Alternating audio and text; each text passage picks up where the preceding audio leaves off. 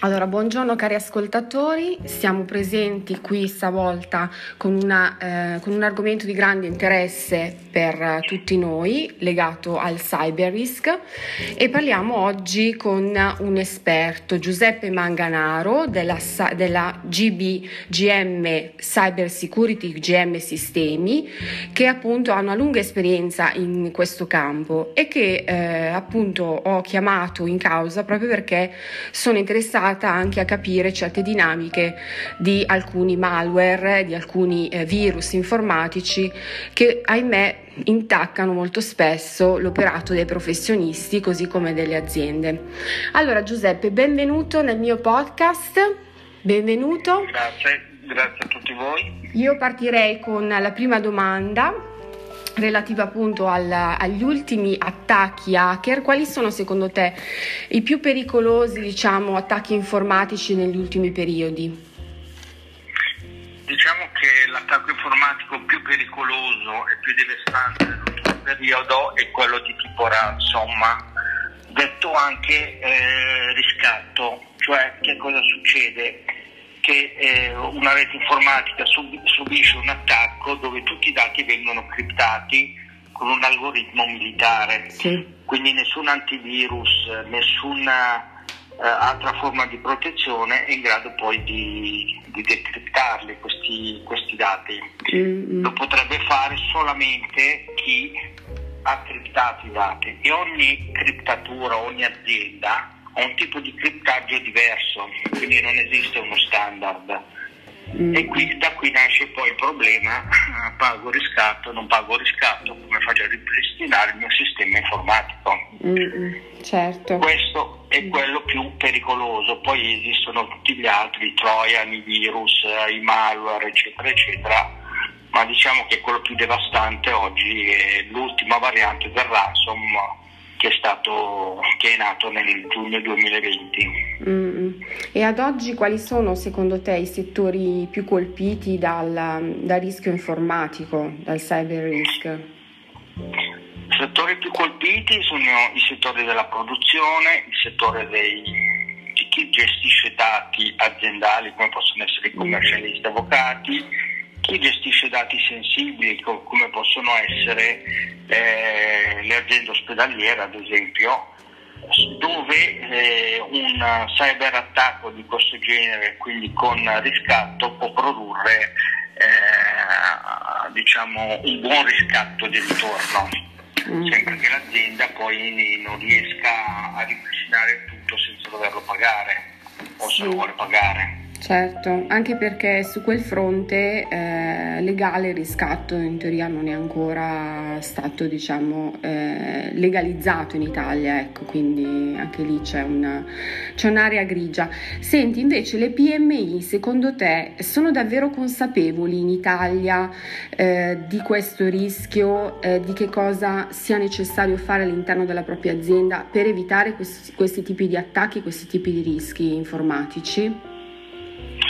Allora, dipende dalle PMI, nel senso che se sono delle PMI legate a delle multinazionali, direi di sì, soprattutto americane eh, o inglesi, quindi anglosassone, mm. eh, mentre le altre PMI, quindi di, mm, puramente italiane, no, perché mm. comunque si fidano del, del, proprio, uh, del proprio IT mm. esterno o interno, però dobbiamo dire che negli ultimi tempi sì. soprattutto nell'ultimo anno, noi siamo entrati nell'era della digitalizzazione o quarta rivoluzione industriale.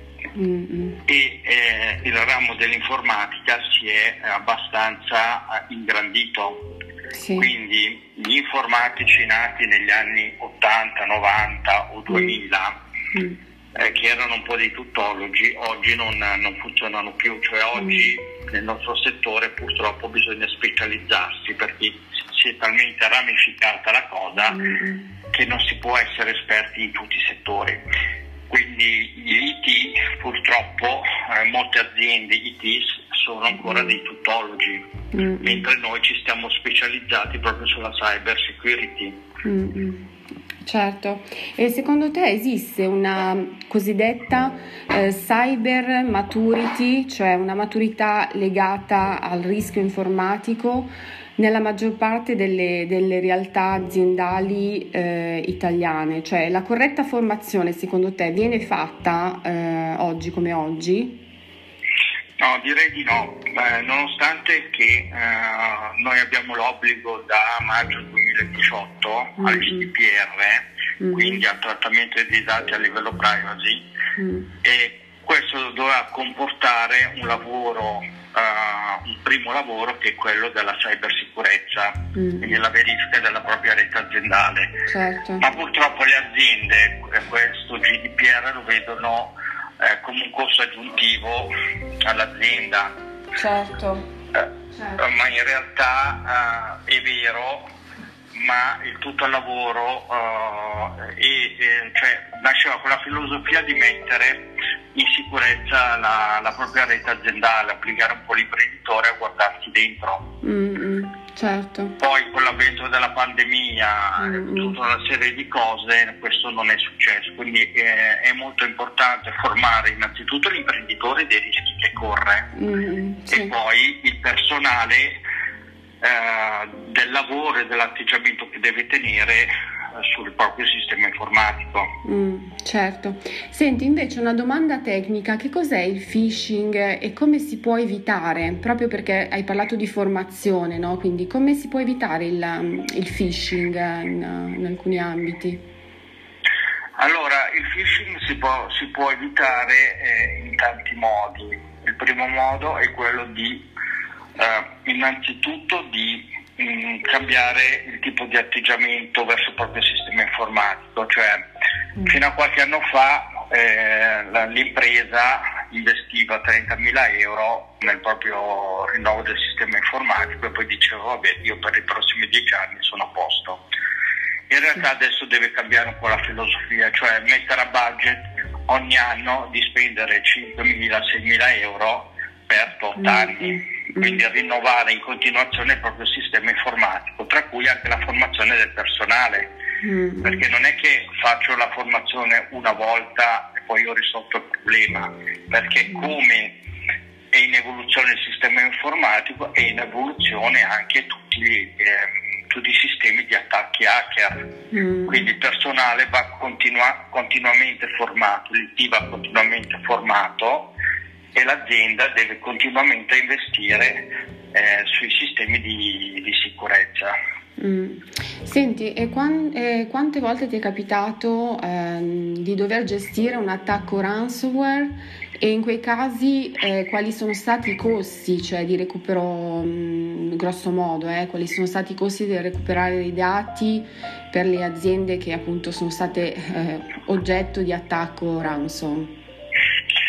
Allora, diciamo che prima del giugno 2020 gli attacchi ransom, mh, premessa, è un, mm. uh, è un, ransom nato nel 2013 da sì. dei ragazzi americani mm-hmm. che poi l'FBI ha, um, ha, subito preso, ma il codice di questo ransom poi si è, di, eh, si è, si è diffuso nella, nel sottobosco di internet, mm, quindi sì. nella nella parte black di internet e, mm. e, molti l'hanno rinnovato, hanno messo tutta una serie di varianti. Mm. La variante prima del, di giugno 2020 diciamo che eh, i dati erano ancora recuperabili e i tempi di ripristino dipendeva un po' dal, dal tipo di azienda, da come era strutturata sul disaster recovery, mm. perché non c'è solo la parte di, di cyber security, ma poi quanto tempo e come e con che metodo io eh, ripristino tutto il mio sistema informatico. Sì. Detto questo, eh, io ti posso portare una mia esperienza personale sulla, sulla, variante più pericolosa che è nata nel giugno 2020 ad sì. un mio cliente che è stata eh, diciamo che è stato un bel attacco, mm. fatto anche in modo intelligente, no? mm. non, non, perché voglio congratularmi con gli hacker, però diciamo che è stato, stato fatto bene. Mm. È stato, eh, allora, innanzitutto i ransom arrivano sempre via email cioè mm. se l'azienda è strutturata correttamente con sì. dei firewall, con degli antivirus non gratuiti. Mm. Eh, è, arrivata via un'email. Addirittura questa email, questo dominio sì. era situato su, de, su, dei server Microsoft, mm. quindi neanche loro si sono accorti che c'erano allegati in questa email che era un ransom. Sì. Quindi è arrivato questo cliente e l'ha aperta. Mm-hmm. Tendenzialmente viene lanciato poi un programmino mm. eh, che è lì che aspetta, che cerca di capire le nostre abitudini, quando facciamo i backup, mm. quando smettiamo di lavorare, quando cominciamo a lavorare. Mm. Tanto è vero che gli attacchi avvengono sempre a ridosso dei weekend, avvengono sempre di sera quando si sa che non, non c'è nessuno in azienda. Mm. Mm. Inizialmente era tutto meccanizzato, ma l'ultimo attacco sì. c'è stata una parte meccanizzata e una parte eh, manuale, quindi una volta che è stata aperta una porta dall'interno verso l'esterno si è permesso all'hacker di entrare mm. e di lav- lavorare manualmente sul criptaggio dei dati. Mm. Manualmente, manualmente, quindi ha avuto tutto il tempo per agire indisturbato, Giuseppe? Esatto, mm. esattamente. Mm. Per questo che gli attacchi vengono portati eh, mm. di notte, dopo mm. le 10 di sera ho visto, mm. e, e, nei weekend. Sì, certo, non c'è nessuno in azienda, quindi si può benissimo... Esatto. Senza che se nessuno se ne accorga si può agire indisturbati, sì. Sì. Esatto, può anche non avvenire immediatamente, può avvenire anche dopo una settimana, un mese, mm-hmm. perché è il tempo che l'hacker conosca, le no, che impari le nostre abitudini mm-hmm. di lavoro. Certo. E niente, ho avuto il tempo, tornando a questa mia esperienza, ho avuto il tempo di uh, rimappare, si dice a livello informatico, di tirare fuori dalla rete tutti backup, eh, perché mm-hmm. non erano visti, anche quelli più sicuri dalla Microsoft mm. e riuscire a criptare anche questi. Accidenti. Mm-hmm. Quindi facciamo conto, che oggi, facciamo conto che oggi abbiamo difficoltà anche per, per, via, per via delle infrastrutture di fare backup in cloud. Mm. Quindi sono riusciti a criptare praticamente tutto. Quindi mettendo l'azienda in ginocchio, 40 anni di, di esperienze criptate mm. perché poi ormai con la 4.0 tutte le, tutte le macchine di produzione sono collegate ai computer. Mm. Certo. Tutta la contabilità criptata con tutte le conseguenze del caso, cioè mm. un'azienda ferma. Ferma, ecco, la tempistica per cercare di sbloccare un'azienda in questa situazione eh, di panico, eh, quanto tempo occorre? Cioè, possono essere mesi, mm, settimane? Cioè, mm, la tempistica, allora, grosso modo, Giuseppe? Allora, la tempistica eh, dipende anche dal lavoro fatto prima dell'attacco. Cioè io mm. dico sempre meglio prevenire che curare, cioè mm. se si fanno delle verifiche in azienda sulla cyber security e si creano mm. Uh, delle metodologie sul disaster recovery, i mm. tempi si, um, si abbattono. Certo. Comunque in questa azienda era stato fatto tutto questo, diciamo che sono stati ripristinati, erano sei server, mm. sono stati ripristinati nell'arco di una decina di giorni. Mm. Non completamente, diciamo che il totale lavoro è durato dieci giorni, nel frattempo ogni due giorni veniva messo, eh, messo in servizio un server, quindi con la ripartenza graduale. Mm, okay, okay. però de, con, de, con, dei costi elevati perché molti mm. siamo, abbiamo recuperato molti hard disk anche mandandoli in camera bianca mm. E purtroppo quando vanno in camera bianca sono veramente dei costi che parliamo di oltre 10.000 euro. Mm.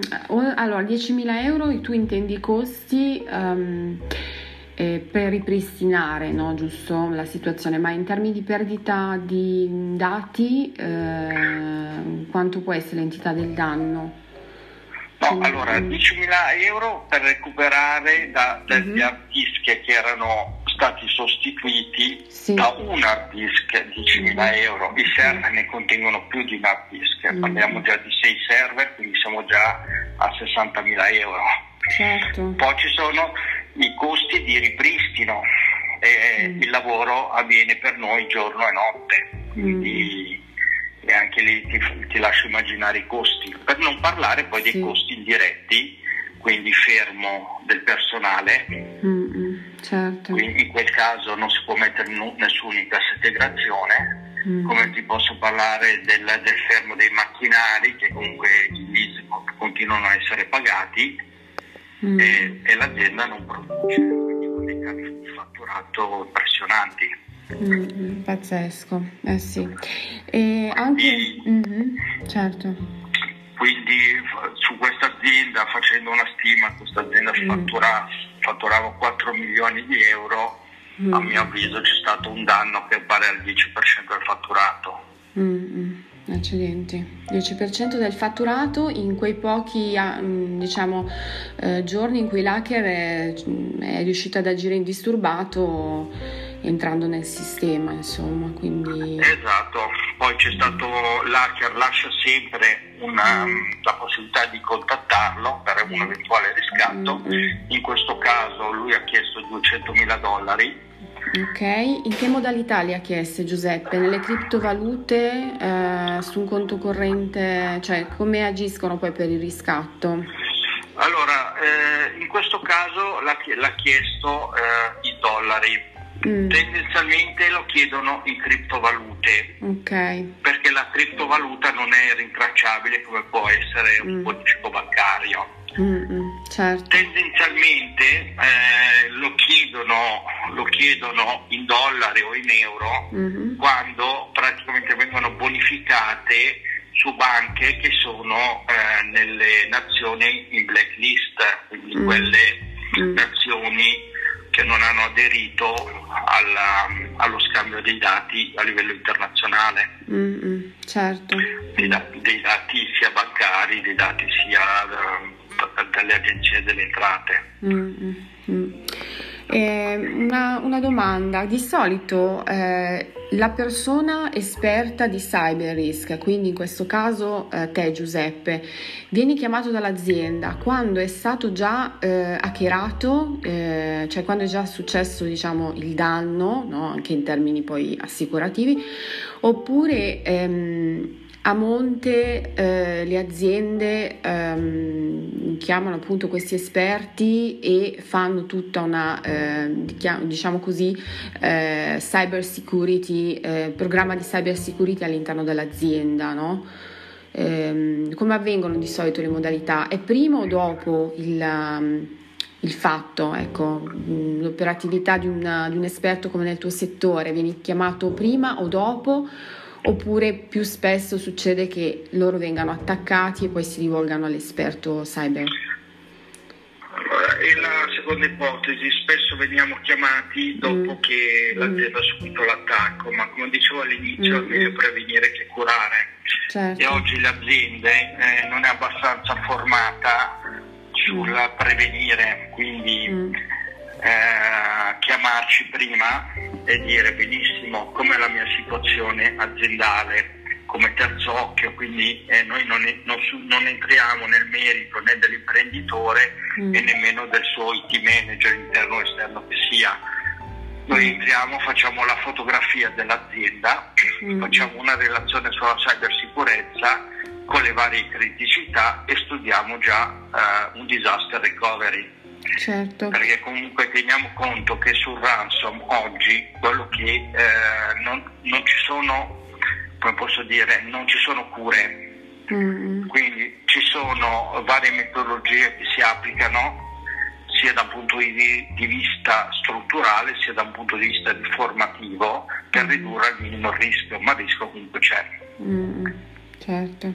E la, purtroppo dobbiamo sensibilizzare noi, le mm. aziende, cioè non sono loro che vengono a livello mm. preventivo, vengono eh, per conto loro quando ormai il disastro è successo. Certo, e nell'ultimo periodo con lo smart working si è accelerato questo fenomeno, eh, nel senso che eh, noi a livello assicurativo abbiamo una statistica di casi eh, sempre maggiori di soggetti, appunto anche, sai, i dipendenti a casa con i loro PC, quindi anche questa cosa bisogna sottolineare che Alcune aziende non hanno neanche dato in dotazione della, dei laptop aziendali, no? quindi sostanzialmente anche la, la sicurezza di un, di un, PC casalingo, passami il termine, non è mai quella di un laptop che viene fornito dall'azienda con tutti i sistemi firewall, Norton, cioè un sistema anche antivirus già, già in dotazione nella, in, questi, in questi computer. E questo crescendo di smart working, a tuo avviso, ha comportato una sensibilità un po' maggiore ehm, nella, nell'ambito appunto di, questi, di, queste tematiche di cyber risk? Uh, direi di no, nel senso mm. che uh, diciamo che lo smart working ha accelerato uh, mm-hmm. L'era della digitalizzazione, mm-hmm. perché comunque l'era della digi- digitalizzazione è nata prima della pandemia, mm. però poi questa l'ha accelerata. Mm. E ci siamo ritrovati con dei problemi anche a livello di infrastrutture, quindi abbiamo trovato, dovuto trovare dei metodi per far lavorare la gente da casa senza mh, mm, buttare giù le linee, perché sappiamo tutti che le nostre fibre eh, non sono delle vere e proprie fibre come in altri paesi, eh, mm-hmm. giriamo ancora sul doppino di rame.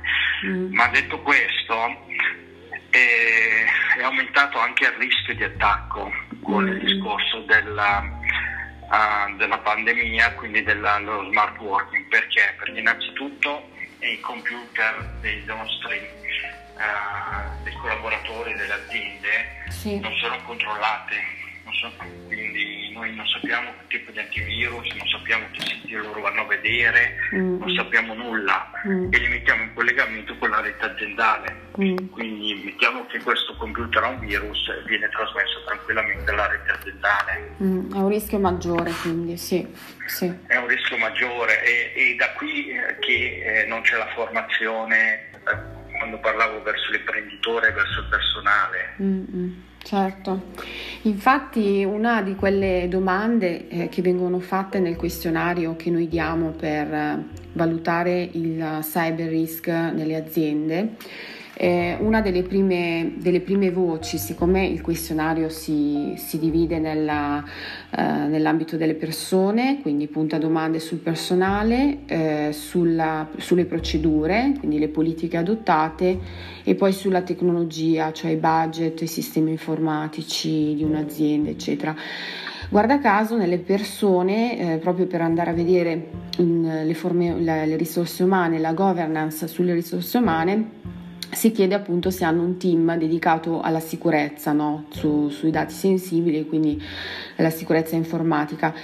E viene poi ulteriormente chiesto se eh, nel caso sì hanno un team, se è gestito a livello centrale, cioè con, dei, mm, con distaccamenti locali in, in, nel, all'interno della società e poi viene chiesta se la struttura offre ovviamente della formazione sulla privacy e su altri di, tipi di training uh, sulla sicurezza informatica perché non è detto appunto che lo faccia o eh, che lo faccia con costanza perché anche quello è importante che vengano fatti eh, non dico mm, tutti i giorni ma ehm, almeno con una certa frequenza.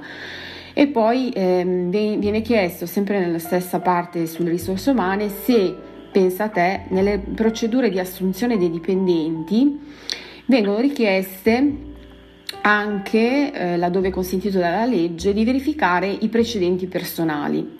Io ad esempio Giuseppe, per quanto riguarda i miei mandati con le compagnie assicurative, mi chiedono anche il casellario giudiziale, cioè vogliono vedere se ho una penale sporca, in poche parole.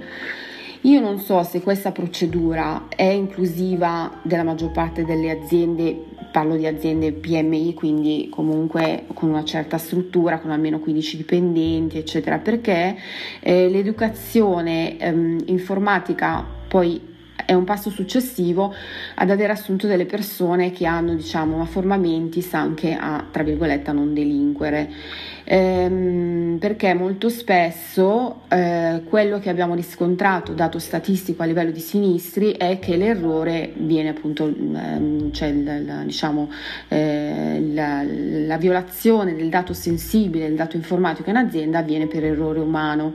Quindi da una parte c'è eh, magari il sistema che non è sufficientemente protetto, dall'altra eh, più delle volte scatta quella, diciamo così, non non disciplina interna da parte dei dipendenti eh, che fa sì appunto che sia più facile incappare in un errore. Eh, e infatti una delle considerazioni che viene fatta per valutare il rischio no, da parte delle compagnie assicurative e poi per determinare un premio, quindi dei costi, mh, sono appunto le domande su quello che è la risorsa umana, se effettivamente è una risorsa umana che ha le capacità informatiche che ha soprattutto una forma, che subisce, cioè che riceve soprattutto una formazione dall'azienda.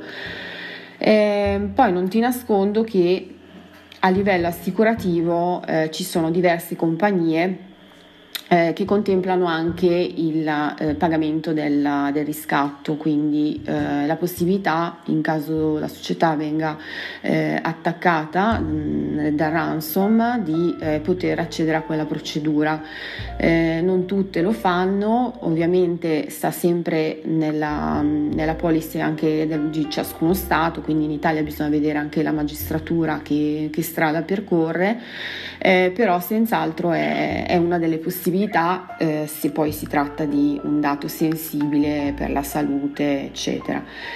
Ehm, poi, tornando a noi, eh, tu nell'arco della tua esperienza eh, hai visto anche dei casi in cui eh, dopo un attacco c'è stato anche un secondo attacco, eh, una seconda richiesta di riscatto, oppure la situazione si è risolta in maniera definitiva?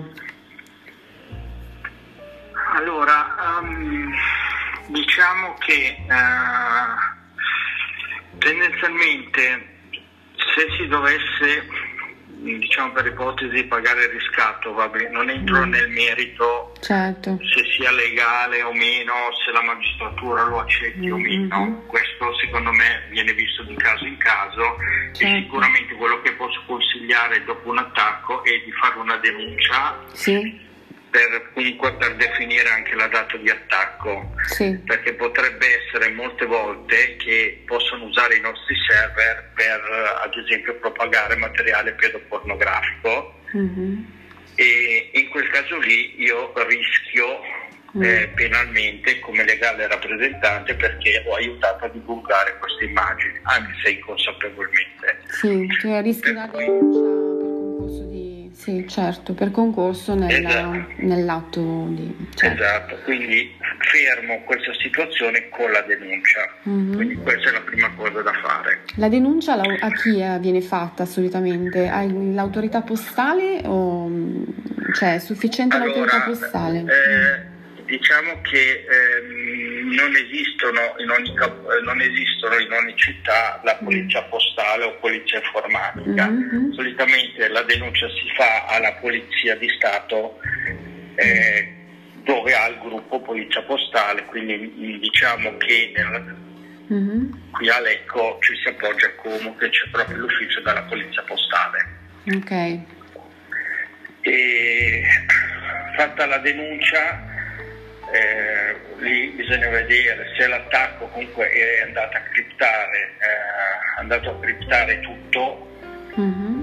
eh, e si riescono a recuperare diciamo, i dati oppure se è pagato un riscatto per farseli decriptare è sempre buona norma mm. comunque ripulire tutti i computer da zero mm. perché non è detto che questi signori poi lasciano dentro qualche programmino visto che comunque il computer eh, mm. contiene migliaia e centinaia di migliaia di file, eh, certo. anche di sistema, perché loro poi usano dei nomi che sono similari, mm. se parliamo del mondo Windows, a dei, dei file sistemi di Windows, quindi mm. non si riescono a capire, a intercettare. Mm. Quindi è sempre meglio pulirli. Poi io ho avuto altre casistiche che eh, in tre in un mese è stato colpito tre volte. mm. però diciamo mm. è interagito molto il fattore umano. Accidenti, sì. io sono, me la sono preso con la segretaria e gli ho detto anche no. Eh sì. Sì, Nel senso che tre email aperte e Mm. anche noi in un mese, quindi Mm, C'è eh, poca attenzione, sì, sì, c'è poca attenzio- attenzione e salvaguardia dei dati in quei casi. Allora, la scusa più... posso farti la statistica delle scuse. Sì. La scusa è ho mille cose da fare, eh, siamo Eh. sottodimensionati, eh, Mm. ho la telefonata o qua o là, gli ho detto va bene, puoi fare tutto quello che vuoi Sì. nella vita, Eh sì. però il, il risultato è che tu fermi la tua azienda per una settimana, per tre giorni. Mm, Quindi eh, decidi tu cosa vuoi fare, nel senso, cioè, qua poi diventano delle scelte personali, non è, Sì. eh, io posso mettere in sicurezza l'azienda, ma Mm. ti faccio un esempio banalissimo, eh. Sì, io posso creare una struttura, sì, eh, una casa fatta Mhm. col cemento armato, antibomba atomica, tutto quello che vuoi, Mhm. con le porte blindate. Ma se Mm. poi mi entra la persona, il mio dipendente, che me la lascia anche aperta la porta blindata, certo, cioè a questo punto Sì. possono fare tutto quello che si vuole. Mm, E quindi il concetto è uguale, io apro le mail e a quel punto io apro la porta blindata dall'interno. Certo, il sistema eh, non si aspetta un attacco dall'interno, ma si, atta- si aspetta un attacco dall'esterno. Mm, mm, mm. Eh, pensa che da questo punto di vista su eh, quello che può essere una, una diramazione del rischio eh, informatico, anche del potenziale di colpire, eh, oltre che una, una- una società, un'azienda, anche la vita privata di un soggetto, no? Ne hanno fatto un film, eh, un film americano, si chiama IT Mente Pericolosa del 2016, diretto da questo regista eh, John Moore, tra l'altro c'è un attore, uno dei, dei miei attori preferiti, eh, Pierce Brosnan, che è fantastico perché interpreta la parte di questo magnate, imprenditore che eh, assume un consulente form- informatico, un giovane consulente informatico di nome Ed Porter, che poi in realtà si rivela davvero una mente pericolosa perché nel momento in cui c'è il tentativo di allontanarlo, eh, lui si, si in- si insidia eh, a livello informatico dappertutto, persino nella sua casa, nella casa, sì sì, perché poi queste case americane, tutte ovviamente impostate sulla domotica, tu immaginati, cioè per accendere il televisore, spegnere la luce, eh, a distanza eh, accendere il, il forno, cioè quindi però immaginate una cosa molto avanzata a livello tecnologico in mano a questi hacker, come possono essere delle menti pericolose, della- dei delinquenti, eh, dei soggetti che appunto sfruttano queste situazioni per lucrare, no? per cercare di ricattare eh, personalità o persone.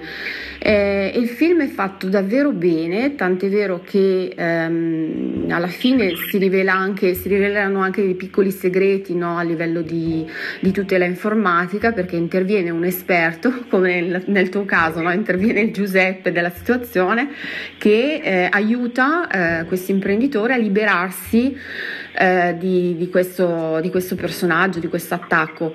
Però pensa, paradossalmente, per liberarsi in maniera completa da, questa, mh, da questo, eh, chiamiamolo, virus virtuale che ha infettato oltre che la sua azienda anche la sua famiglia, deve distruggere tutto quello che di tecnologico possiede e ha e deve tornare a fare uso addirittura, pensa, di un'auto eh, un'auto d'epoca, un'auto che non ha assolutamente un sistema, cioè un sistema di ehm, ovviamente di pilota automatico, queste cose a livello mh, avanzato che sempre più appunto ci sono nella nostra, nella nostra attuale era. Ehm, io ti faccio sentire soltanto brevemente il trailer. Poi ci, ci sentiamo un attimo proprio perché volevo mh, chiudere una- il il nostro incontro con del- dei, dei brevi consigli per i nostri ascoltatori perché almeno così eh, sanno un po' anche in che modalità eh, proteggersi eh, o poter proteggersi eh, a livello sia di professionisti che a livello eh, diciamo così eh, personale e, mm, il trailer purtroppo l'ho trovato in americano, però, però è molto chiaro perché adesso te lo faccio partire così lo sentiamo insieme.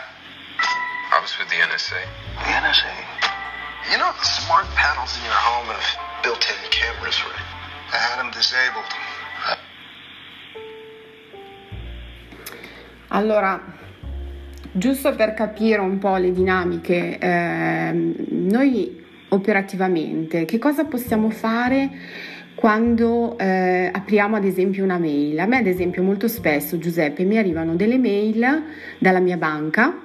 A me è capitato una volta addirittura di avere una mail che sembrava tutta esattamente quella della, della, mia banca, proprio come formattazione, come presentazione, però mi chiedevano di entrare, di cambiare di nuovo la, le credenziali perché erano scadute. E a me una cosa del genere non è mai capitata, tant'è vero che ho chiamato poi subito la mia banca per... Uh, per avere riscontro. Infatti lì ho avuto conclamata eh, la frase no, guarda che noi non ti abbiamo mandato assolutamente nulla e quindi io poi cestinato subito la mail, non ho aperto nessun allegato né niente. Eh, ecco, in quei casi cosa dobbiamo fare? Cioè, come dobbiamo stare attenti a ricevere determinate mail uh, di banche, così come anche di fornitori, se si parla di un'azienda che riceve le mail dei fornitori? Allora, la prima cosa è quando mi arriva un'email dedicare la mia attenzione all'email che mi è arrivata, quindi mm. non rispondere al telefono o fare altre cose. Mm. Quindi leggere che cosa mi è arrivato. Mm. Purtroppo noi buoni italiani abbiamo poca voglia di leggere e tanta voglia di fare, no? sì. Quindi come quando compriamo un elettrodomestico il manuale non lo leggiamo mai eh, cerchiamo certo. di far partire le cose così. No? Sì. Quindi imparare a leggere, prima cosa, dedicare il tempo, mm-hmm. fare un bel sospiro per fermarsi mm-hmm. mentalmente mm-hmm. e guardare le mail.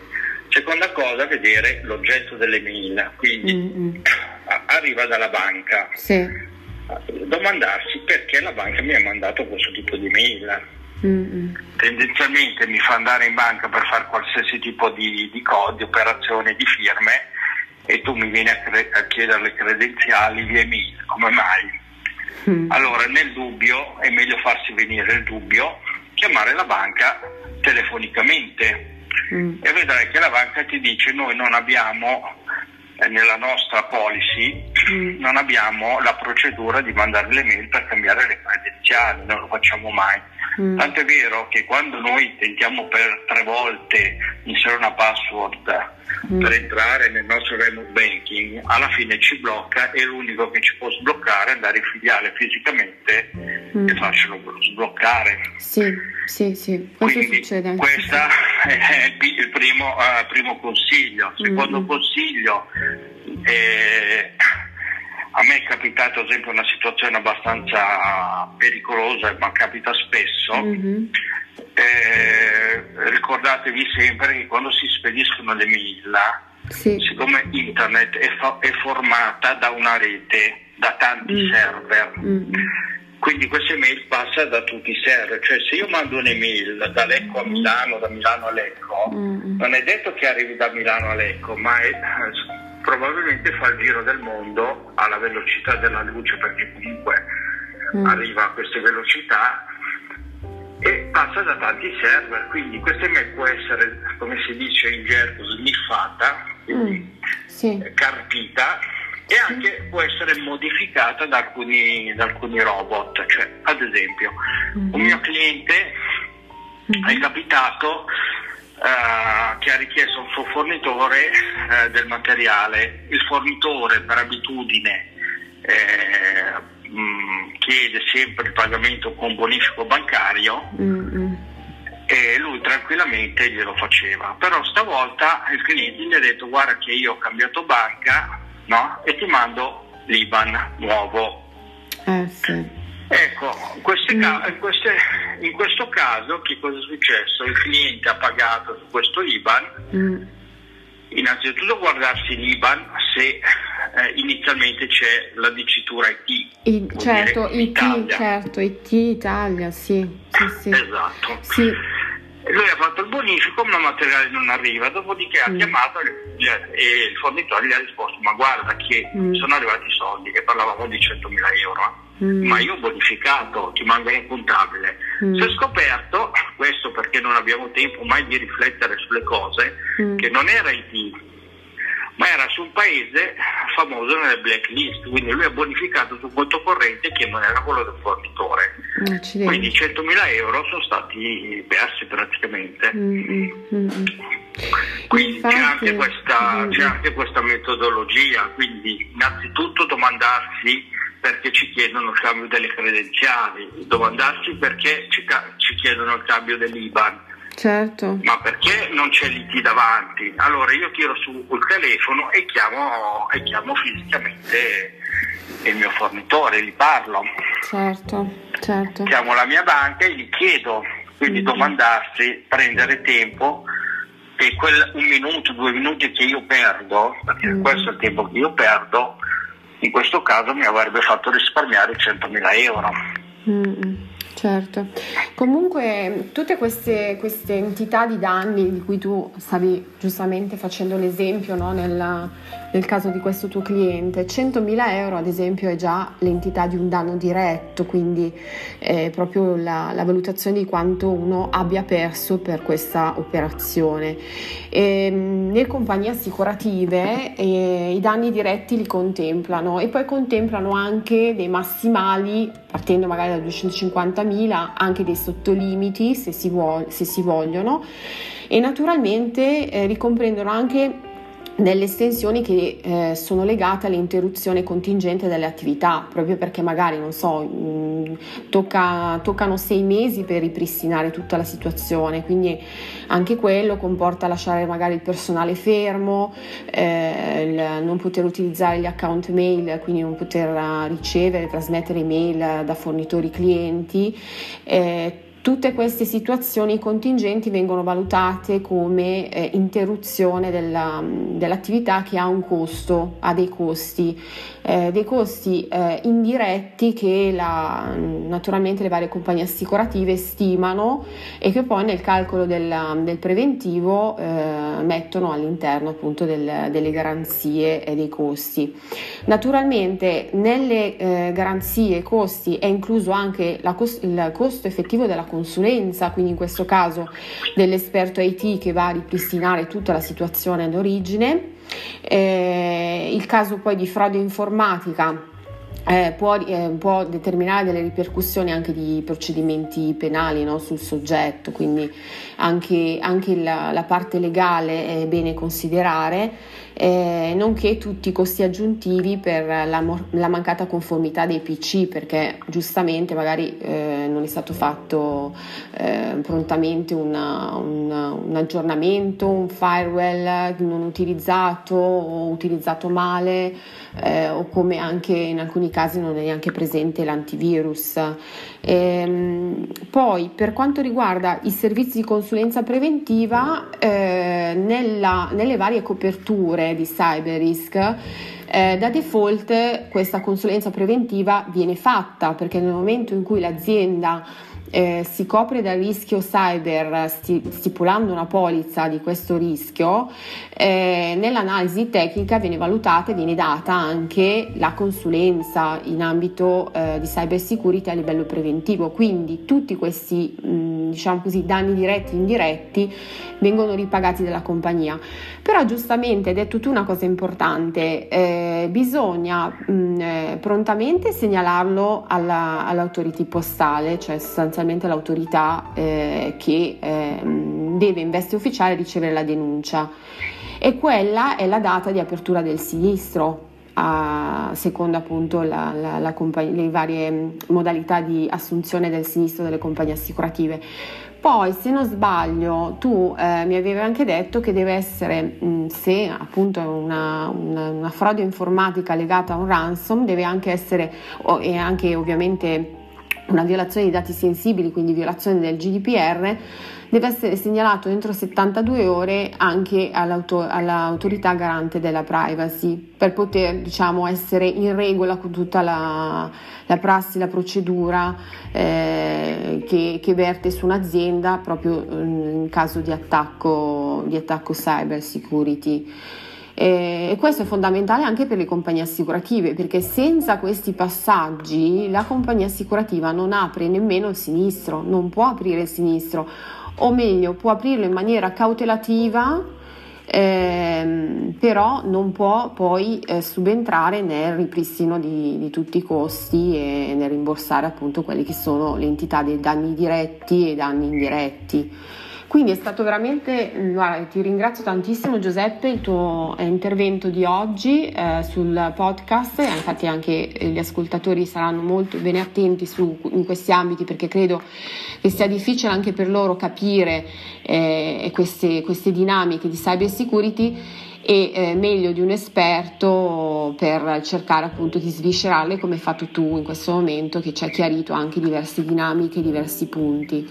Ti ringrazio tantissimo, eh, mm, ci sentiamo presto per un altro podcast, quindi per un altro appuntamento sempre legato alla cyber security e eh, soprattutto ti auguro una buona giornata sperando appunto di risentirci presto. Grazie Giuseppe. Grazie, del tuo contributo. Grazie a voi per il tempo. Grazie del con- tuo contributo prezioso. Un'ultima cosa, il sito, il link del sito eh, GM eh, Cyber Security e poi anche gmsistemi.net, giusto? Per chi vuole andare... Sì? gmcybersecurity.net sì? security.net dove lì porteremo dei casi uh, di, di attacchi sì. in modo da, da, rendere consapevole l'impresa dei rischi che va a correre sì. e di quello che si può fare anche a livello preventivo. Certo. certo. gmsistemi.net è, è, il sito istituzionale che poi abbiamo appena, appena rifatto con, uh, uh, con tutta, tutti i servizi che noi, noi diamo perché a questo punto l'azienda che si appoggia a noi, noi gli, garantiamo il servizio H24 su qualsiasi problema che eh, avrebbe in azienda, quindi controllato da, da, dai nostri server, sì. per evitare, per ridurre al minimo il rischio di un cyber attacco. Quindi possono contattarti eh, i clienti sia sul sito, eh, sul primo GM Cyber Security, sia su GM Sistemi, giusto? Perché entram- in entrambi trovano i tuoi contatti, i tuoi riferimenti. Esatto, perfetto, perfetto. Ti ringrazio ancora Giuseppe e ti auguro una grazie buona giornata. Grazie e grazie anche a tutti grazie. i nostri ascoltatori. Grazie. Buona giornata grazie. a te Giuseppe, a presto.